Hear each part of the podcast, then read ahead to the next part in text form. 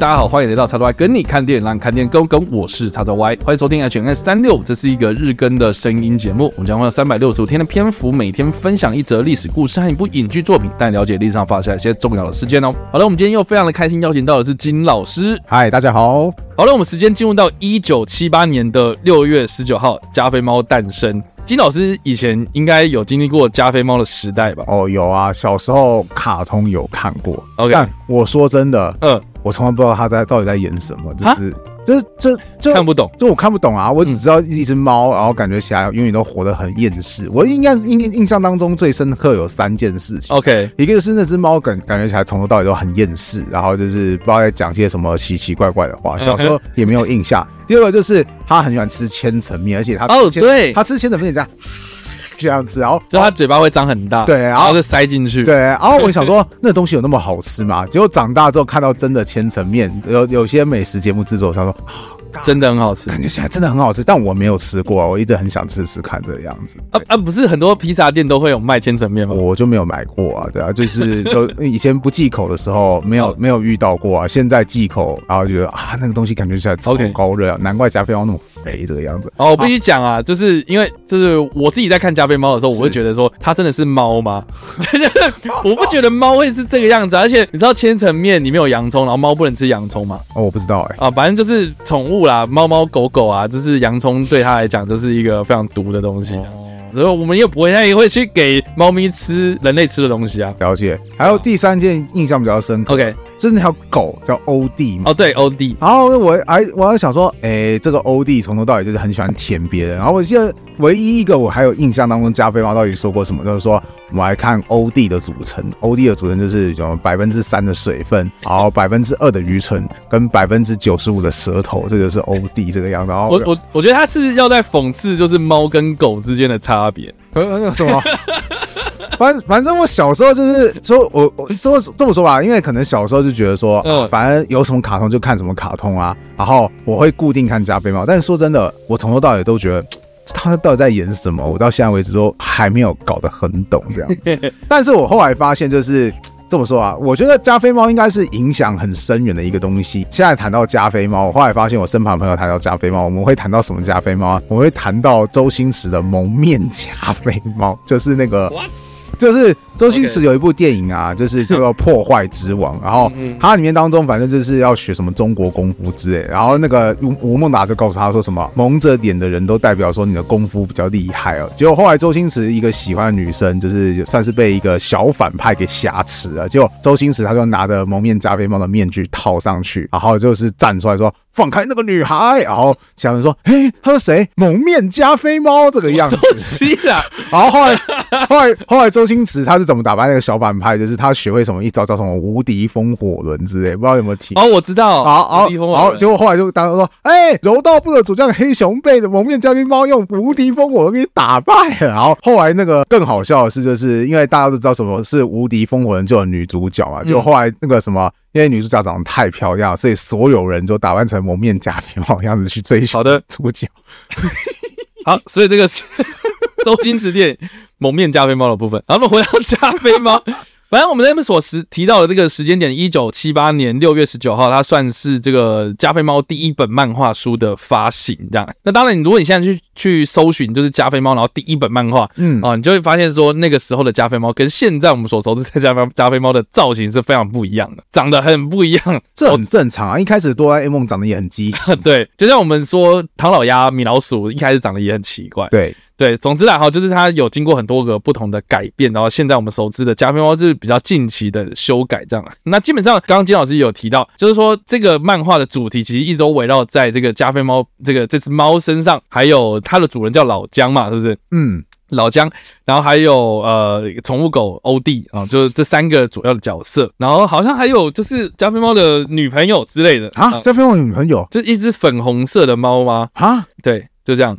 反正呢、啊，哦，就是他就是在描写一些美国人的日常啊，所以为什么加菲猫会红？实际上，因为他的故事取材其实都是在陈述一些美国平常庶民生活、他们家庭生活会遇到的一些状况。最多最多人遇到的问题就是减肥啊这件事情，所以它里面的故事蛮多都是啊，老姜在啊看到那只猫啊好胖啊，然后要帮他就是减肥，然后就是哎帮他那个饲料弄少一点。然后要遛它，啊，要叫它在家里面跑来跑去，然后增加一些活动量什么的，但是都失败这样。然后另外还有就是，他有一点厌世，就是有点在呈现一些美国人他们的对于工作啦、对于生活的一些不满，这样。所以他就是有点说出了这个美国人庶民生活的心声。所以他为什么会这么有名？我觉得很大的原因在这。那难怪我看不懂啊，谁小小孩子谁懂什么美国文化？对，我觉得是啊。缺乏一点共鸣吧？是啊，对，所以我觉得在美国为什么会非常盛行？我觉得很大的原因就是因为他说出了美国人的心声啊。有几个比较有趣的加菲猫的冷知识啊，跟大家来分享一下。嗯，来，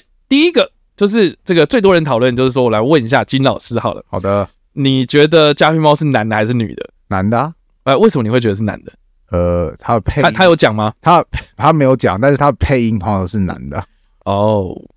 好的，他不能是女的吧？等一下，你刚刚不是也说他有女朋友？对，就是很多人的直觉都是说加菲猫的性别，一开始大家都认为说它是公的这样子。然后，但是呢，加菲猫的作者就是吉姆戴维斯，他这个人呢就有表示说，加菲猫其实是无性别啊，他并没有特别就是提到，就说加菲猫是男的还是女的啦。哦，对，所以这件事情其实，在二零一五年的时候呢，这个作者戴维斯先生呢，他去接受访问的时候，就有提到你不知道加菲猫的二十件事情哦。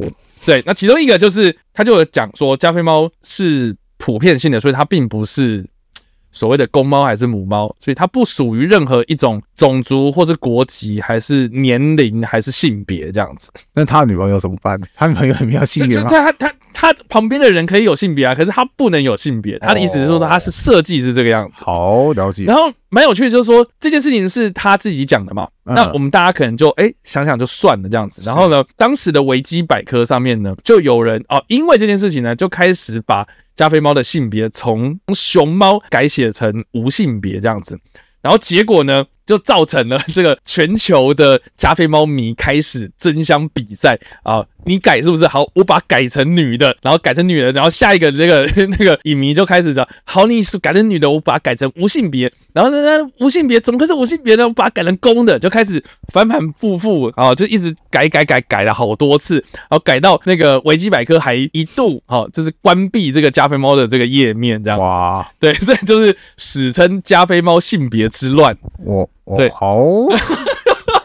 然后针对这件事情呢、啊，然后那个呃加菲猫的作者这个戴维斯先生他又跳出来讲这样子，就说好，大家都不要吵了哦，就是说加菲猫就是没性别哦，它不是公的也不是母的，就这样哈，大家不要再吵了这样子。结果哈，哎，这件事情还有后续，就两年之后哦，二零一五年加菲猫之乱嘛，对不对？之后的两年到二零一七年的时候呢，他接受华盛顿邮报的采访的时候就改口。就说加菲猫是公的啦，好，加菲猫是雄性哦，因为他有个女朋友叫做艾琳，这样子，对啊，他自己讲啊，他自己又讲这件事情，然后就是呃，他当下表示说，好了好了，就是大家一直在吵这件事情，好了，我就说了，他是男的了，可以了吗？就这样，就很多人都不知道说这个戴维斯先生到底在想什么，这样，他是不是有精神分裂？反正呢，哦，最终最终大家普遍认为的解释就是加菲猫是公猫，就这样，经过了一大串的。反反复复，对，就是这样了解。然后另外一个值得一提的是，跟加菲猫衍生出来的事情有关的哈，就是说，加菲猫当时它的漫画的这个形式其实是横向的，这个其实跟过去他们报纸上面所刊登的类似四格漫画那种形式的漫画，呃，是不太一样的，因为他们都比较是直视的这样，所以是横式的印刷，这个就其实是蛮特别的一种规格，所以后来哈，就是说横式的这样子的。排版方式就被称作是加菲猫格式哦，对，所以你去看什么什么 format，然后 Gaffield，就是指横向的漫画的编排这样子的了解。所以这个是一个小小的冷知识。那当然了啊，就是有关加菲猫的卡通啦、动画啦、哦电影啊很多啊，但是我们在这边所特提到的，就是二零零四年所推出的加菲猫真猫版吗？真真人电影吗？啊，这要怎么讲？就是他用三 D 动画的方式来呈现加菲猫，然后呃有真人饰演老姜啊这样子的作品。然后，二零零六年的时候还推出了续集，嗯，然后当时配加菲猫的配音呢，哦、呃，就是比尔莫瑞，哦，对，那比尔莫瑞是谁呢？呃，最有名的作品应该就是呃，今天暂时停止嘛，然后魔鬼克星啊，哦，然后还有什么？他最近还有什么？最近好像都没了。其实我啊，失乐园哦。其实我小时候对比尔莫瑞的印象是他跟 Jordan 一起拍过《怪物起》哦，对，对，那个也是蛮有名的。然后，而且我就觉得，其实虽然说他出场的项目很少，但我觉得，哎，他这个人超有趣的。后来才知道他是一个非常有名的一个演员。对，我觉得他是在大概九零年代、八零年代末期。然后那个喜剧圈会喜欢的类型的演员哦，对，那时候的喜剧明星跟现在的喜剧明星，我觉得很大差别就在于，我觉得那个时候的喜剧明星还是有一点点个性在。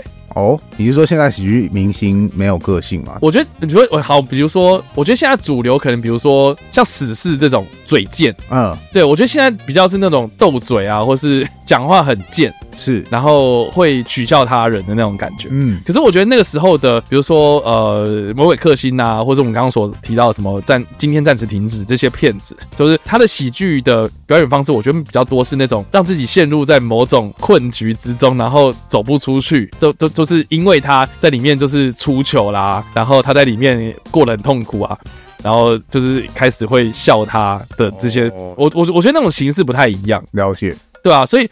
我觉得看比尔莫瑞的电影啊，哦，或是看然后来看现在的喜剧电影，我觉得那种风格差很多，你就可以知道说当时的那个主流是什么样子啊。说到比尔莫瑞，我突然又想到，嗯，我还我好像有看过他另外一部电影，好像叫什么啊？就是你刚刚讲《失乐园》，《失乐园》里面啊，然后他又突然出现，假扮变僵尸，然后结果被杀了。哦哦，你怎么开？真的开枪打我啊？哦。好，可是我那时候其实，在看那部片的时候，说说觉得哦，真的蛮好玩，蛮玩那段蛮好玩的时候，其实我心里面想说，他们是不是真的在比尔莫瑞他家拍的？所以比尔莫瑞他家真的有一个家庭电影院吗？哦，好酷哦！如果我有钱的话，我也想这么做。